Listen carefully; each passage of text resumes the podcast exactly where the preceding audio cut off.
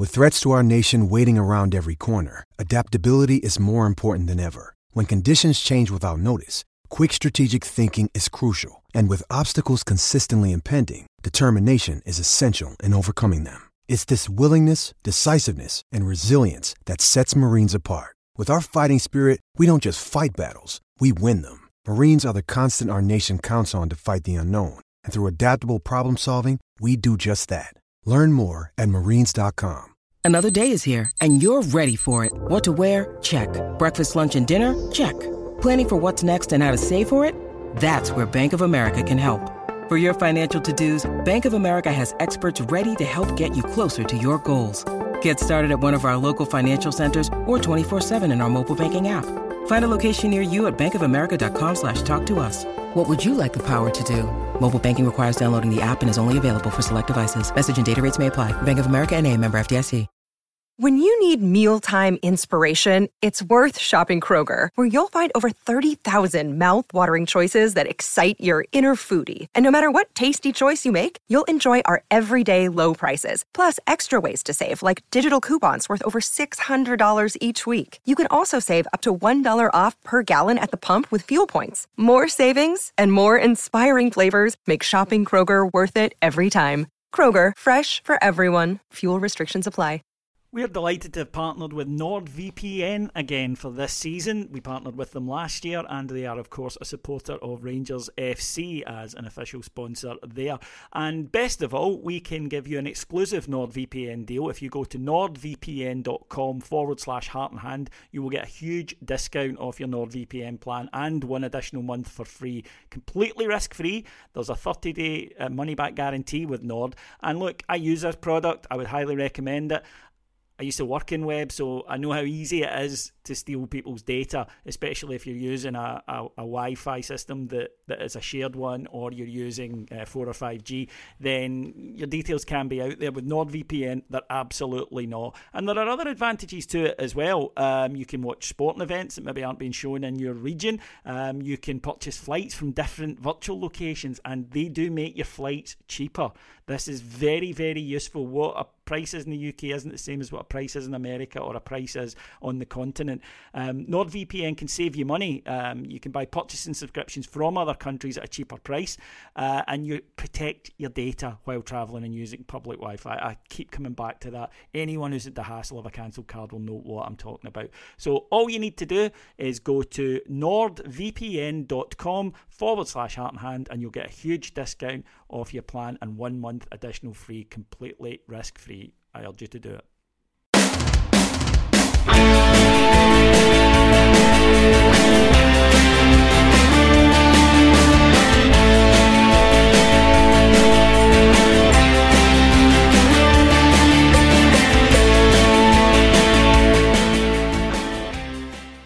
everyone, and welcome to Heart and Hand, the Rangers podcast. My name is David Edgar, and as always, I am your host. And joining me this week to discuss Rangers 2 1 League Cup semi final victory over Aberdeen. Yes, I know it's the Viaplay Cup these days, but I just can't. It's first of all, Adam Thornton. Hello, David. How are we today? We are good. Could have done without the the old extra time bingo at Hampden yesterday, but uh, other than that, we are good. And joining me uh, to make up a, I think, a fairly hale and hearty triumvirate is Cammy Bell. Hi, David. Hi, Adam. Hi, listeners. Uh, yes, uh, um, a nice solid win yesterday, which we're going to discuss, but always a pleasure to be on talking to you. Yeah, there's a lot to unpack actually about yesterday's game. It, it seemed quite a kind of incident filled match, but we'll, we'll start off straight away with let's just get it in at the start. You cannot be playing major football matches on a pitch that resembled someone had taken us in a time machine back to the 1970s. That was ridiculous. And it doesn't take Adam high level planning to maybe work out that in January in Scotland, weather gets a bit out there, and maybe don't schedule two matches within 24 hours.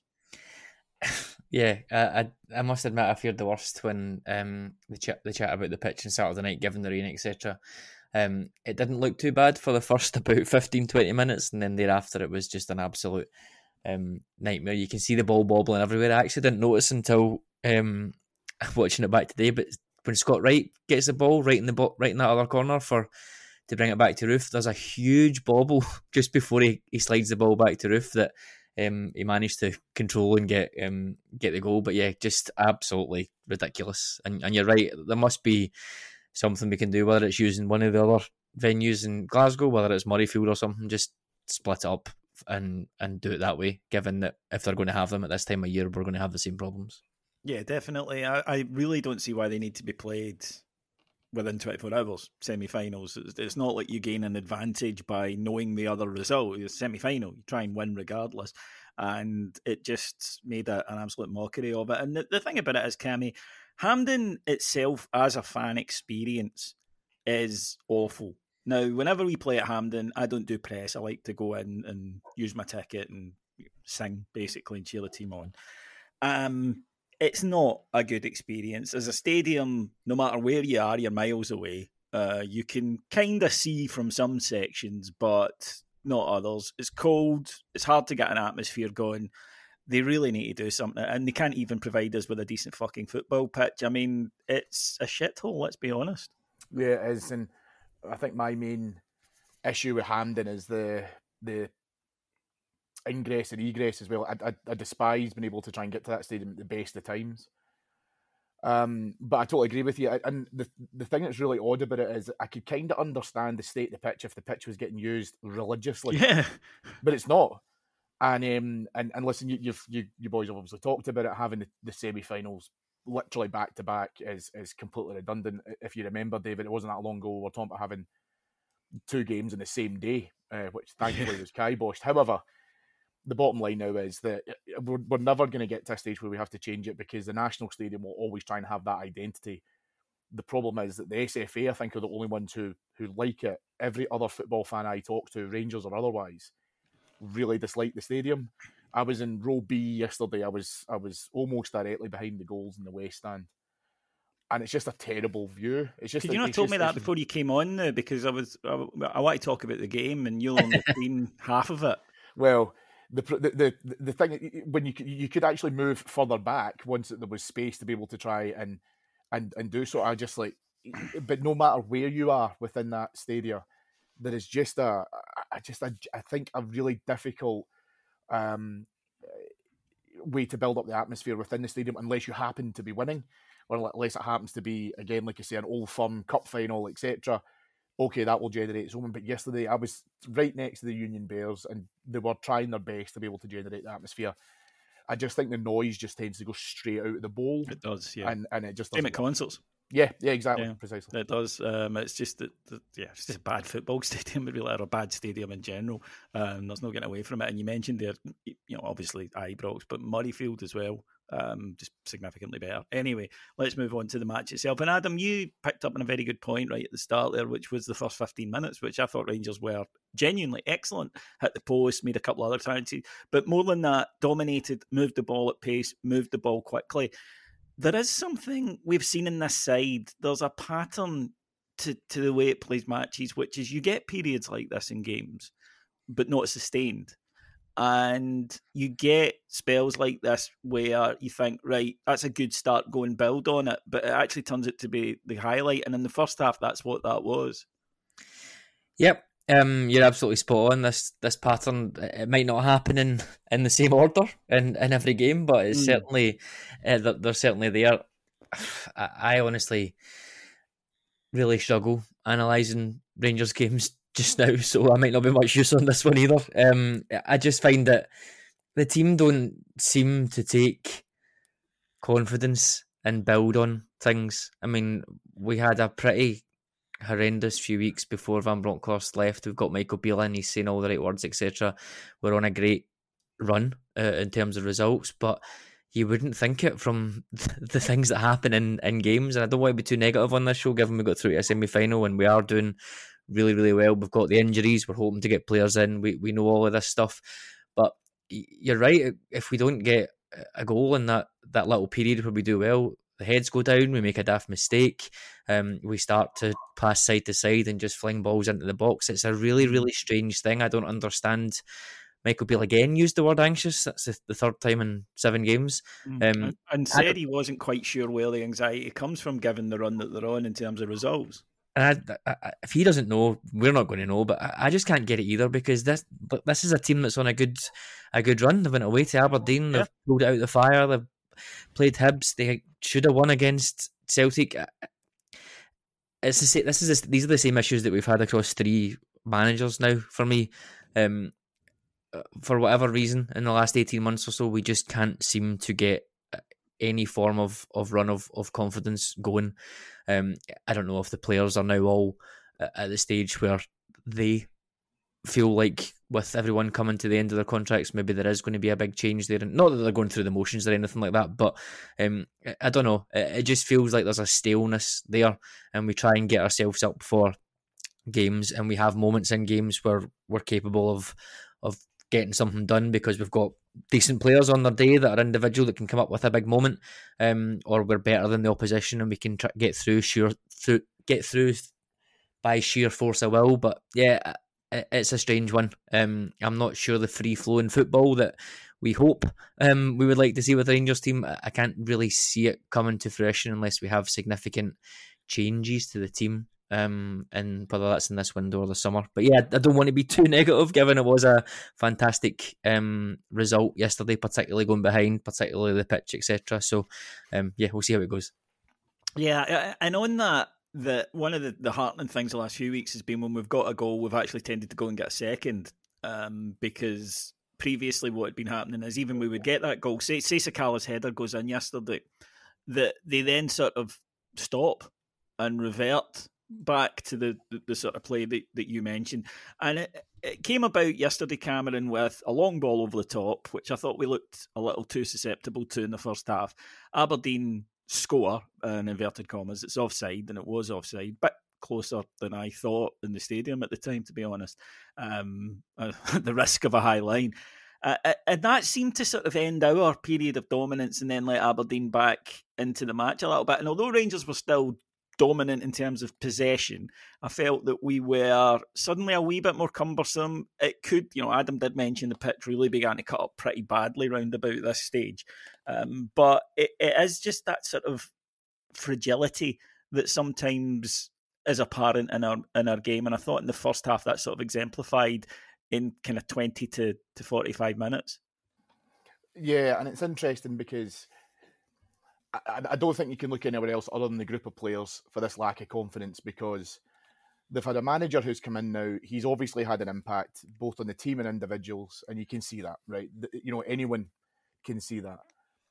I think the problem is that whether, and albeit we're talking about, you know, the League Cup semi final, I think the problem is that because of the league feels most likely like it's death by a thousand cuts because we're so far behind, we need to be able to, to focus on the cups, but we still know the league is there. And it will probably feel to a lot of these players like, to a certain extent, you're going through some of the motions. Whether or not that's, as Adam mentioned, the final point of that is at the end of the season and some players will leave. Um, and there's going to be changes or whatever's going to happen, fair enough. But there's still plenty enough for us to be able to try and play for and for us as an opportunity to use those league games to try and recover that confidence and to try and build up again even if for nothing else, to move it into the cup competitions. That you, you know, you've, you've said it totally right. It just doesn't appear to be there. And I've said, I think before on, on some of our shows on our on our Patreon site that it feels a little bit like that we've got too much of a victim mentality, and we've we've struggled to have people to take the accountability from the playing staff, and and and lead forward with a charge with almost to a certain degree with a bit of kind of aggression, you know, being ruthless, being able to try and do all that. Now it's easy doing that when you're top of the league and you're winning and you're winning consistently and you can see some silverware in sight. Well, we should be able to do that now. We're now in the League Cup final. I'm confident that we can go pretty well within the Scottish Cup. And as Adam rightly said, we should have beaten Celtic in the Old Firm game. So there's definite signs of improvement. The lack of belief is in the players. And I think that there's only so much a manager who they know who they have got a good relationship with already, has then come back to the club. It's not like they're playing for a stranger, but yet they are still, whether consciously or subconsciously, they're choosing to not fully invest in what we're talking about here and be able to go out and play to their full capabilities. Because it's not just the the the the performances have been in dribs and drabs, but we've still got results. And at the end of the day, I think all of us listening to this would take, you know, 38 shit performances in the league as long as we won every single game, we wouldn't care. But the players have to be able to to recover it, and whether or not they have to do that internally and, and decide amongst themselves to do that, because they're certainly not, I think, been influenced by you know Van Bronckhorst or Michael Beale to to shrug it off. I think it's coming. It's just taking longer than you know. I I, I wouldn't agree hundred percent because I just think it's taking longer, and you do see it in waves. But it's about coming in with that and being able to maintain that attitude. What I will say is, Adam, they've definitely found uh, an ability to bounce back after a blow, and that was a criticism that I think we fairly levelled at them throughout this season, which is if something went wrong, they almost seem to go, I knew something bad was going to happen, and go into their shells. Yesterday, something did go wrong five minutes before half time. Uh, you learn something about your players almost every game. We learned yesterday that Borna Barisic doesn't watch match of the day hmm. because if he had, he would have uh, saw the goal that Manchester United scored against Manchester City uh, at the weekend. Uh, he stops completely. Um, his man is offside and he is. So Barisic stops, puts his hand in the air, waits for the flag. Doesn't come because, of course, it doesn't come. And the Aberdeen midfielder sees that the ball is there to be won. He does watch match of the day and makes up 20 yards on him. Ben Davies doesn't react either. Suddenly, he's in, squares it to Miovski, he finishes, and we're a goal down. And I mentioned this on my, my post match video yesterday for anyone who watched it, so apologies for the repetition, but just in case. I thought that goal was kind of reminiscent of the one that we conceded to Kilmarnock with Joe Worrall all those years ago, in that it sucked the air right out of the Rangers support, and that we were sitting there watching it unfold, going, "This can't be what we think is happening," and then it did, and it seemed to go in slow motion. Even the the, the finish itself seemed to loop up and take an age to to drop into the net. And we were sitting there going, I cannot believe we have conceded that goal because you cannot concede that type of goal. It was it's appalling. You can't. I mean, play the whistle's a cliche, but it's a cliche for a reason. And in the age of VAR, it's ridiculous to give a goal like that, but you just can't do it. Yeah, it is. And I think you said earlier on they were targeting those balls over the top, um, which I guess makes sense when you've got the fullbacks that are positioning themselves so high. And I'm sure we'll come on to the midfield, but maybe unable to to cover in a way that we're used to a couple of years ago. So I think it makes sense for them to do that. They had a bit of pace with with Duk and um, is it Colson Clarkson, um, the Clarkson, yeah. Clarkson, from Liverpool. So yeah, I think you're right. Um, on the first one, I really, really hope McGregor knew that was offside and didn't bother um, challenging for it. I, am not 100, percent but I hope it looked, so. It looked yards, but it, when you saw it back, and I, I, I, got worried by the length of time VAR was taking. To be yeah. honest, because I thought, oh, and it, and it was tighter than I thought. So I would hope he wasn't because although that leads to different problems, you know, you can't yeah. rely on it these days. You just can't. You can't. On the second one, or, or their, their goal, I must admit, at the stadium, and this is the weird thing about Hampden as well, I feel like you have a very different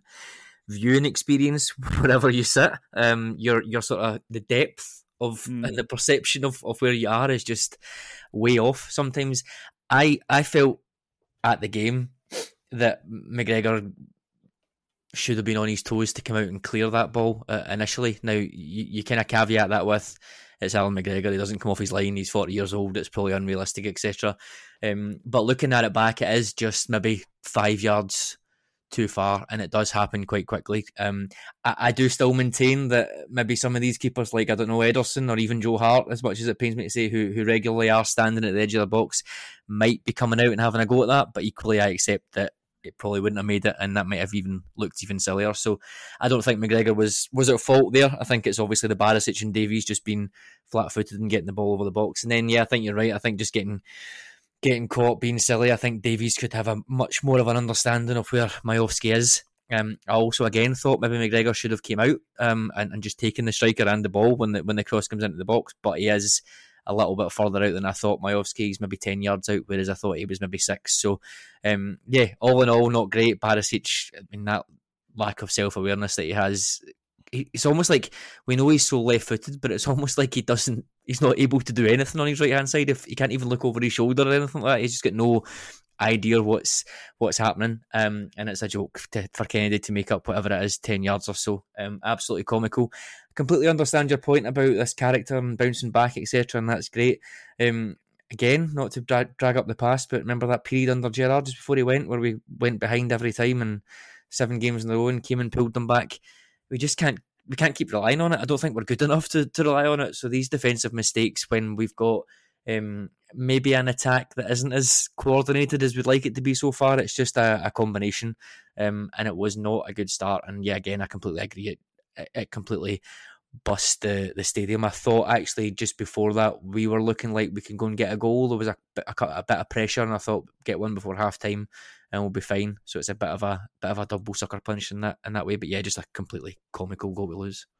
Yeah, and it, you know it, it, was. I just thought a, a poor goal. And on the goalkeeper, Cammy, I again, I'm kind of at the game. I thought McGregor could come and deal with it, but uh, watching it back, I don't necessarily think that the blame lies with him. I did think that Allan McGregor at his peak saves that.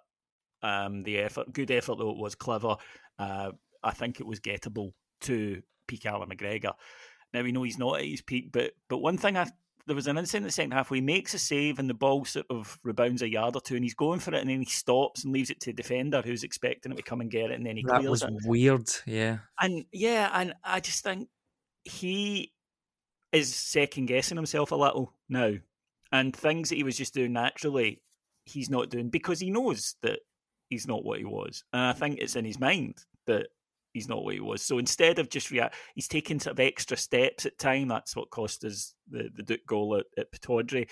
And it is just when you see somebody who's in their head a little bit, and he's never been that. He's always been really confident. He's Allan McGregor, right? I just think it's noticeable.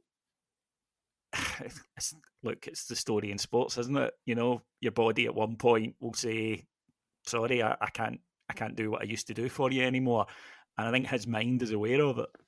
Yeah, and it's funny because you talk about it, but you know we've seen it in other positions in the team. You've seen strikers, for example, who you know normally would do first time finishes. They start taking extra touches because they're mm. on a mm. bit of a drought.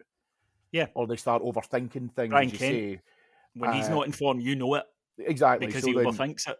Exactly, or you know potentially dropping further and further back, and you can see midfielders who typically you would expect could play quite a you know quite a cutting ball, be able to try and find a range. And listen, you know we we can talk about guys like Steven Davis. There was times when he went through parts of that where you could see what he was trying to do, but he just wasn't pulling it off when he was trying to be able to try and get balls over the top or being able to try and just play, you know, the kind of passes that we know he's capable of doing. So you'll have that kind of dip in form now. I think what was going to be interesting, obviously, as we've spoken about previously, about bringing in Jon McLaughlin and what the next few months will look like. Because I, I totally agree with Adam and I think yourself, David, where at first, you know, first viewing of that goal, I, I was blaming McGregor. But then when you look back at it, if McGregor's going to come for the goal, right, the, the allowed goal, he has to go immediately and he has to be able to kind of work out that that offside trap is going to happen. I don't believe he's got the depth perception to be able to try and do that. And also, to Adam's point, it's uncharacteristic for him to do it. And I actually think what probably would have happened if he'd come out for it and the Aberdeen players able to take it around him, for example, then everybody's blaming Allan McGregor for it. So I don't think he's playing well. I don't think it's a new thing that he's not playing well. And I think the manager has to make a decision now as to whether or not we're going to stand by him and allow him the opportunity, as we said before, with the you know other positions of the team. We still give these players the time. They might contribute in other ways. It's just tough for a goalkeeper to be able to do that or whether or not even McGregor himself turns around and says, "Look, I'm just going to take a back step here." McLaughlin can step in, or you know, whatever the setup is going to be.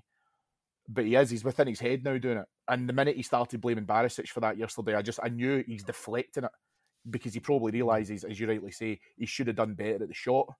There's nothing much I he can do in terms of the run, but you know at that I, point I think, he's, he's, committed. Do you know what I mean? yeah, but I, I still think if we're doing a, a sort of blame pyramid here, um, McGregor the least, Davies a bit more, Barisic the most. I yeah. mean, yeah. it's absolutely shambolic from Barisic. It's just it's bad, and unfortunately we've seen this repeatedly from him um, throughout the season.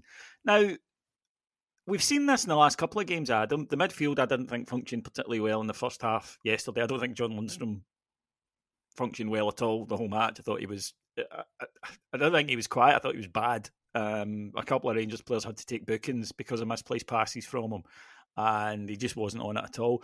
But Ryan Jack really stepped up in the second half, and I thought began to, to sort of dominate the midfield. And he did the same at Tannadice the week before.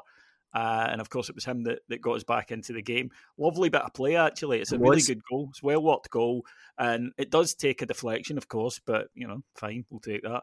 Um, but it, it was when Rangers again just remembered. See, when you play football, you're actually pretty good at it, and that's the that's the the, the frustrating thing. Um, I, I agree with you. It's, I seem to notice it more at Hampden again. I don't know if it's just because it's a cup final or a semi final and maybe things are a little bit more even. But I noticed it a lot in the, the semi and the final last year where McLaughlin in this case had the ball and Jack and Lundstram just either can't get free or, or don't make the movement to, to get free. Yesterday, Ryan Jack spent a, an awful lot of time in the left back zone because Barisic was a little bit further up. Um, but it was kind of mostly when Rangers had possession, which I I thought was was a little bit weird. We weren't really using them in a, in a kind of way that you'd expect. It meant the midfield was quite empty. I would have liked Jack and Lundstram to be in the midfield, trying to kind of offer angles for McGregor or the centre backs through the middle. It felt like we just wanted to go wide so so much. I don't know if that was a tactical plan to circumvent Aberdeen or, or not, but I felt like we really struggled with that um, in the first half. And then, as you say, into the second half, maybe things get obviously Aberdeen have got have got the goal and we're, we're kind of pushing, so things maybe get a little bit more um, one sided for us, and we're able to attack a little bit more through the middle. But um, Ryan Jack was, was really really good in the second half again, as he was at, at, at Tannadice. Um, that play, like you said, just that sort of he gets himself into that situation. He's able to do the one two with Morelos. It creates space. We see that so much. We see that that run, that move. Hagi's done it, Arfield's done it with Morelos or Roofe laying the ball off and they get into the box and, and score. I just don't know why it's the exception rather than the rule, to be honest. That's the frustration frustrating thing that I've got. And that's I guess what we're hoping for with um, midfielders coming in, or we hope midfielders to, to coming in, is it's it's fine for Ryan Jack to have a good game and it's fine for you to think Ryan Jack's had a great game, but also that possibly we want players that maybe do that more. Again, it could be manager instructions, David. We just don't we don't know these things. It could be the manager is instructing those players to do that, get the ball wide, play it simply, keep your shape in the middle. That could be what they want. Other midfielders coming in who are maybe a bit more naturally inclined to be more technical, be more creative, be able to thread passes through. If we get those in and things change, great. But it could be that we just want these type of players, but maybe a couple of years younger. Um, I'm not too sure. I think we'll always have a bit of an issue with that. Some people love that that sort of strong, solid midfield, if you like. I just think when we've got so much possession um, and we're camped in their half, it sounds a little bit silly given he scored the goal today. But Ryan Jack is not famed for his goal scoring exploits. I know he loves it at Hampden, but he's not famed mm-hmm. for it. So um, I don't think it's outlandish to suggest that if we're having um, a central midfielder who we want to get up and support and, and have get into the box and score, etc., it's maybe not Jack's strong suit. So as much as he had a great game yesterday and he has been playing quite good, if we can get other players in who are maybe more naturally inclined to to move forward, I think that playing through the middle we should start to see a bit more benefit. Mm, he's in the team ahead of Lundstram for me right now, though. Absolutely, yeah. That in terms of in terms of what he's bringing to the to the side, I think uh, significantly more. And Cammy, the, the game, you know, chances at both ends to, towards the end, and then a red card. Now you're a qualified referee on this week. Um, I don't think there was much dubiety apart from Celtic TV commentator Michael Stewart, uh, who, you know, let's be honest, would you know pull off a tramp if it would get him attention. So you kind of know to to take what he says with a pinch of salt. But I must admit, at the time, I thought it was a red card. I thought he went through him. I thought he went up high, and when I f- had a look at it back on a replay, I thought it was a red card. Yeah, totally agree. Um, I think one thing that we could always say that will always be fair on Heart and Hand, and if we get a decision we think we've got a lucky one, then okay, for but we'll call that out, right? We won't just assume that you know we've got the rub of the green and that's just the way it goes, or that you know everyone's always against this. But it was it was a red card. There's no doubt about it. He's he's the force of which he goes into it is completely needless, and I thought it at the time. Um, you know, seeing it live, but then watching it back a couple of times, uh, what I am assuming that he's thinking is that Sakala is about to take a touch, get away from him, and he just has to go in and either win the ball first or do that. Now that's fair enough, but the speed of which he goes into is is far too excessive, and he just completely wipes him out. I think if I'm being perfectly honest with you, I think we were lucky that Sakala, you know, didn't have to go off because it's a really, really bad challenge, David. Mm. Like really bad. It's thigh. Yeah, if we're height. talking danger, if we're talking potential danger, that is one Precisely. that can seriously hurt somebody. And um, Eh, you know, again, apart from certain people with their own particular agendas, I think the unilateral agreement is that you know it was a red card. Incredibly stupid thing to do. And again, I just I, I can't because I'm trying to look at the position of where it's happening in the pitch and where not he thinks like if that's going through on goal, for example, okay, that's feel. But for me, even if Sakala does get the knock on ahead of him and he opens up that space, there's still quite a bit of room in the park that you know Aberdeen could try and regroup it just felt like a latch, a last ditch tackle that he had to make, and fundamentally, I think it's cost his team. If I'm being perfectly honest. Ah, it was moronic. I mean, it really was because, as you say, Scar's not really going anywhere. He's, he's back to goal. You know, he's facing away. Just jockey him, but he, you could see it. I mean, as he as he starts running over, I thought he's going to do him, and you can't leap into the tackle. You'll get sent off, and not deservedly so. And then we went to, to extra time, and uh, Rangers substitutes made the difference. Brilliant play by Scott Wright, Hampden hero the last time, Adam. I mean, really terrific change of pace, bust away from his man, and then the knock on Scott Wright, the deserved knock on Scott Wright, is final ball, but he picks out the perfect one. And then Roofe, most natural finisher, um, maybe Čolak these days, but he, he doesn't leather it. He doesn't panic. He also does that thing I love from strikers, which is he just stops in the box and I was that, just say that, yeah. half a year. Oh, I love that. Right when everyone's buzzing about a really good striker knows I don't need to be running in here because they're all going there. I'll just stand here and it'll buy me a half a yard, and then just lovely little dink. And I suppose we have to temper that with then he gets injured again just bad luck, right? He falls and, and hurts his yeah, shoulder. We're told it's not a dislocation, but we'll find out the extent of it after a scan that was taking place today. Um, you know that. I, I, I just felt for him. I don't understand this thing. A lot of Rangers. I get that people are frustrated at somebody being injury uh, prone, but I think when you see what happened, how you could get like you know people on his Instagram going, "God, you're always getting injured." I mean, yeah, he has just scored the goal that got us to a cup final, and, and I suppose it's frustration because he's such a good player when fit. Um, but it's hardly his fault that he fell on that complete dog's dinner of a pitch, and unfortunately has has landed awkwardly. It happens. It does, I guess. There's obviously just that frustration that he has all these calf injuries, etc., and and people might just see him as brittle.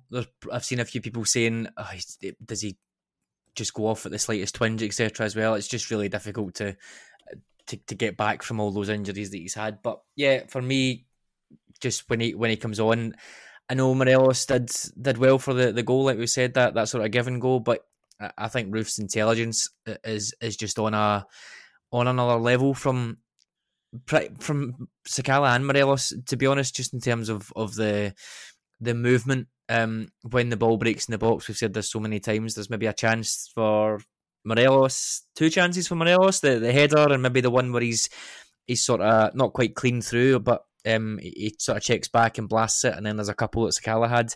Be pretty confident Roofe tucks away one, maybe two of those. Um, just in terms of how he how play how he plays, how clinical he is. It is a huge shame that he's had these injuries, etc. That little pause that you mentioned there, just to everybody else is just going to run into the box expecting this cutback. Let's hope he pulls it a little bit further back to me, um, one touching in. Um, the good thing about him is he doesn't need. We speak about Sakala, we speak about Morelos needing four or five games to get up to speed. He just seems to come in and and look as fit or as not fit as as he always has. He doesn't need much time to to get up and running, which is good. Um, fingers crossed that it's not a long term one and we can get at least some use out of him. But I do understand people that, that get frustrated that he's cost whatever it is, four million, three, four million pounds, and I'd assume a pretty decent amount of money, and we haven't been able to get as much out of him. It's maybe more of a frustration rather than a um, you're a terrible player. This is a waste mm. of money type thing. So I can see both sides, but yeah, for me, I think anything that we get out of him in the next whatever it is, if he's only here for, for four months until the end of the season, or if he if he keeps the other year and we, we keep him for another year, anything we can get out of him, I think is a bonus, provided that everyone else can can get up to speed as well. Yeah, definitely. And uh, after that, you know, we almost got third through Sakala. We did rely on an excellent save from Allan McGregor right at the death, which would have been bloody frustrating to, to go to penalties. But we're through, and uh, we've got the final to look forward to next month. Let's then turn Cammy to uh, some of the other stuff. First of all, you know, uh, the time of recording could have changed by the time you listen to this, folks. But by the time of recording, no new signings in yet. Um, frustration growing and I think understandably so because we've sat here and we're all very pleased that we won. Um, and I can already hear some of our, our more optimistic listeners saying, "Oh, I can't believe how negative you were." But you know, these are issues that we're discussing most weeks. Uh, we're certainly pleased with the results, pleased with the upturn since Michael Beale came in. But these are long term issues. You get one month in the season to rectify some of them, and we haven't done it yet. Yeah, and it just, I think it feels a lot to people that it's like as if there's a build up before the window opens in January that we've got X amount of targets and we should be getting out and getting them. And you know they're in within the first couple of days of the window. And whilst that's you know lovely in theory, in in, in actuality, it's very different because you know depending on your injury list, depending on you know individual player performances. We've already mentioned that obviously we've got some guys who are coming out of contract at the end of the season, and, and what happens within those negotiations your targets and your your requirement could change. It could change, you know, week to week. I think the thing for me, David, is it's not just about being able to try and get the player recruitment sorted early, purely just because we know, and, and you know, as we just discussed with Kemar Roofe, you've got a player who comes back from injury, plays a really small period of a game, and then gets injured again, and we don't know how long that will take. Now, that does cause frustrations within us as a fan base, but presumably also the group because Kemar Roofe proved he's worth yesterday by scoring, you know, the, the goal that's taken us into the League Cup final. But that injection of new blood and new personnel coming into the group, I think, provides its own lift. And maybe that's what we're talking about here, that maybe we're seeing some of the existing playing group there's a little bit, I don't know if it's stagnant, I don't know if there's, you know, eh, issues in there that need to be addressed, but new players being able to come in and play and play consistently, which we've not had too much of from our summer intake, shy of a couple of players. The, the majority of the group has been out for one reason or another. So I think it's really important for us to be able to try and get that done now and get it done early. I think it will get buy-in from the fans. I know what you're saying. It feels a little bit negative. I just think we're being realistic. I don't think we're shying away from stuff that we need to be able to talk about. But we would get a lift from that as well in terms of being able to try and bring someone in, addressing the key parts of the team that need resolved. You know, Adam mentioned it earlier on in terms of whether or not we've got players who are at the tail end of their of their opportunity at Rangers, and are we going to replace them?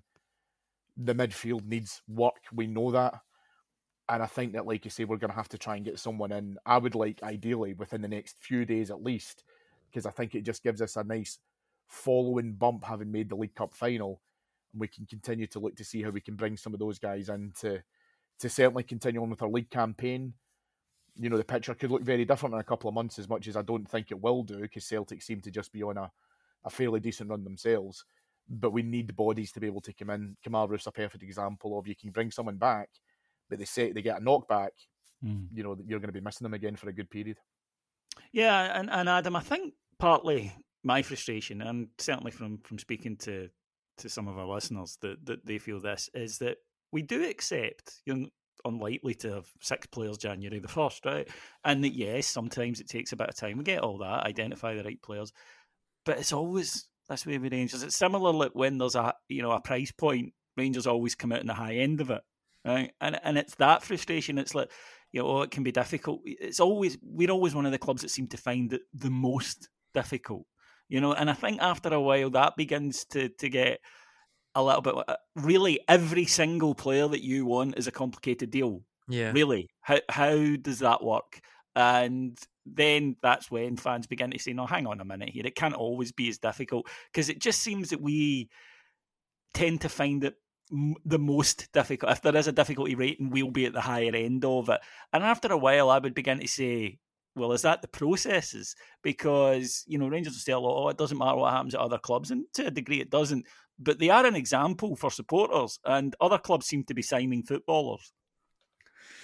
It's really, I think it's really complicated. I think I think we we do get the wrong end of the stick sometimes. I think Michael Beale saying the other the other day, whatever it was, um, I over to over to other people. I think that's fair enough. Uh, that that doesn't mean, I guess, that we're ninety nine point nine percent of the way there, and these players will be in as soon as they they take this contract. I, I take that to mean recruitment team has met up with the manager. We've confirmed what the manager's requirements were. We've got this player back. The manager is happy to go with that player, and then we're moving on to to negotiating. And like you've said, we do tend to drag these things out.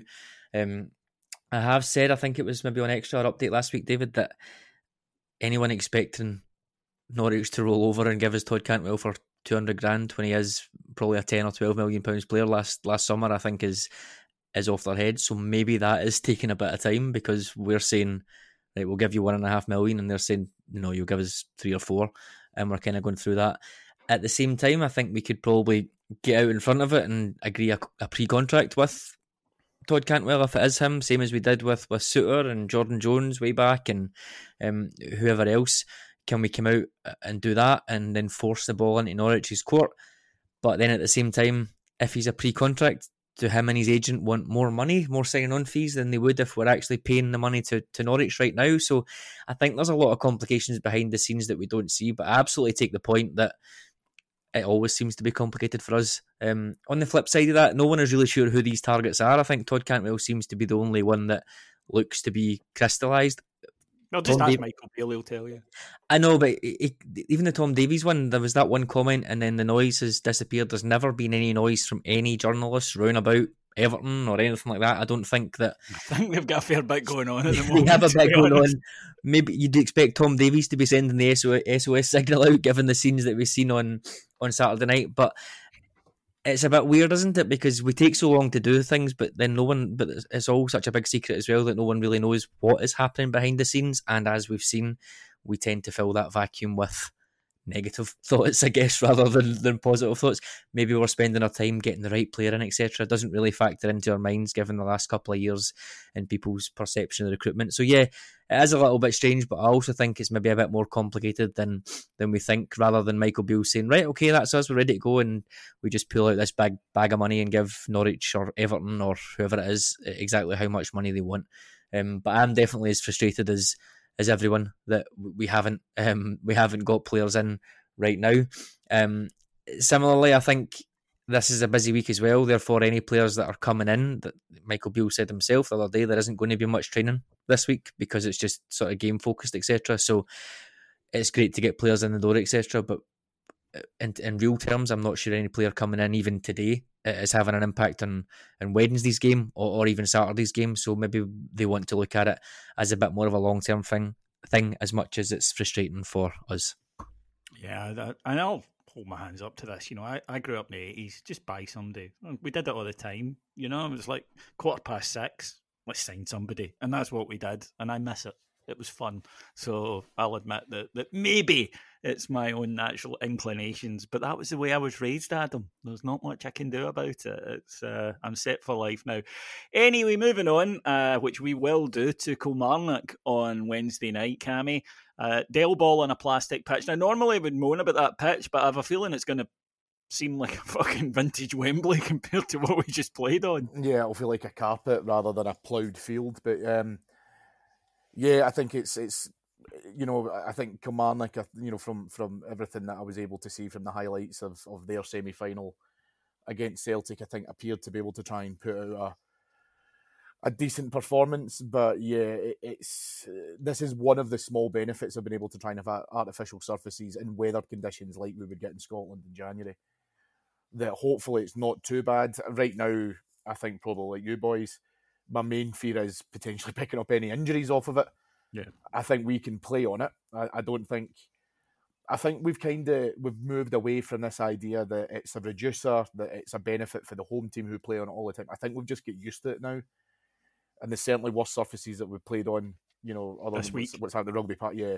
But mm. at the same point, I just want to make sure that we don't have any impact injuries. I, I was personally worried about Hampden about a player going over on their ankle and potentially hurting a joint injury. Turns out that that happened, but higher up the body become a roof just purely because of circumstance. But that's what I was worried about with an uneven surface. With rugby park, it's more just because of a player landing awkwardly not dissimilar to how obviously Roofe ended up getting his injury, but again, it takes its toll on the ankles, on the knees, etc. But as you rightly say, compared to what we had to play on in Hampden, it will be night and day. I'm not expecting a classic Adam, if I'm being totally honest. Um, we know the way Kilmarnock set up, we know the way McInnes side sets up. It'll be frantic.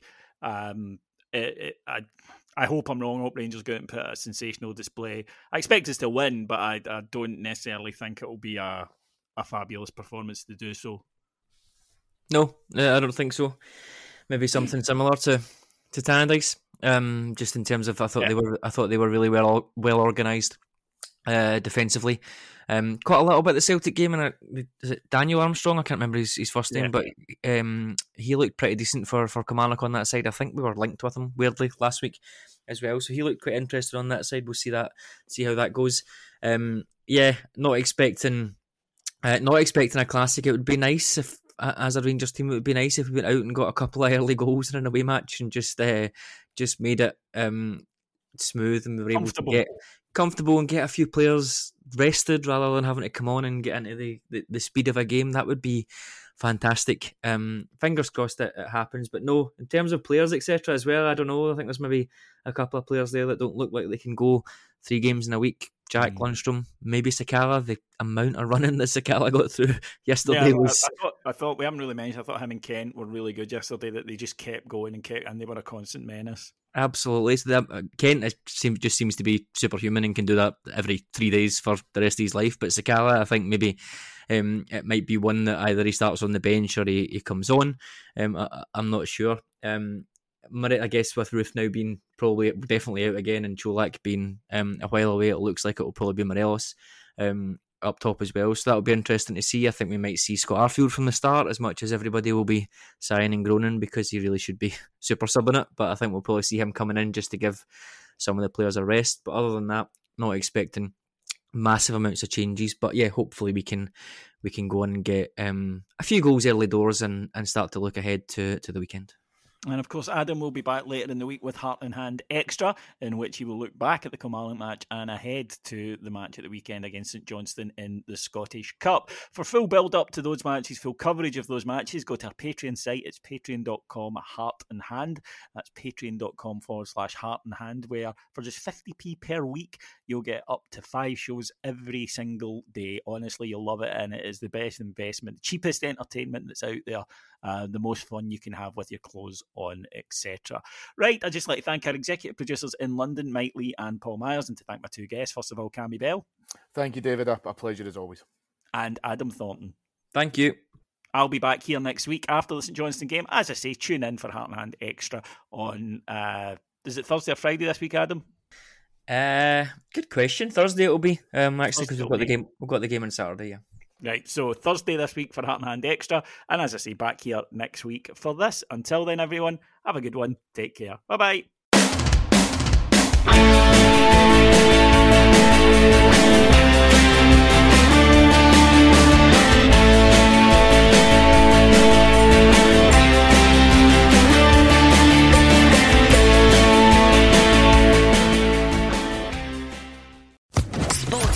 Podcast Network. It is Ryan here, and I have a question for you. What do you do when you win? Like, are you a fist pumper?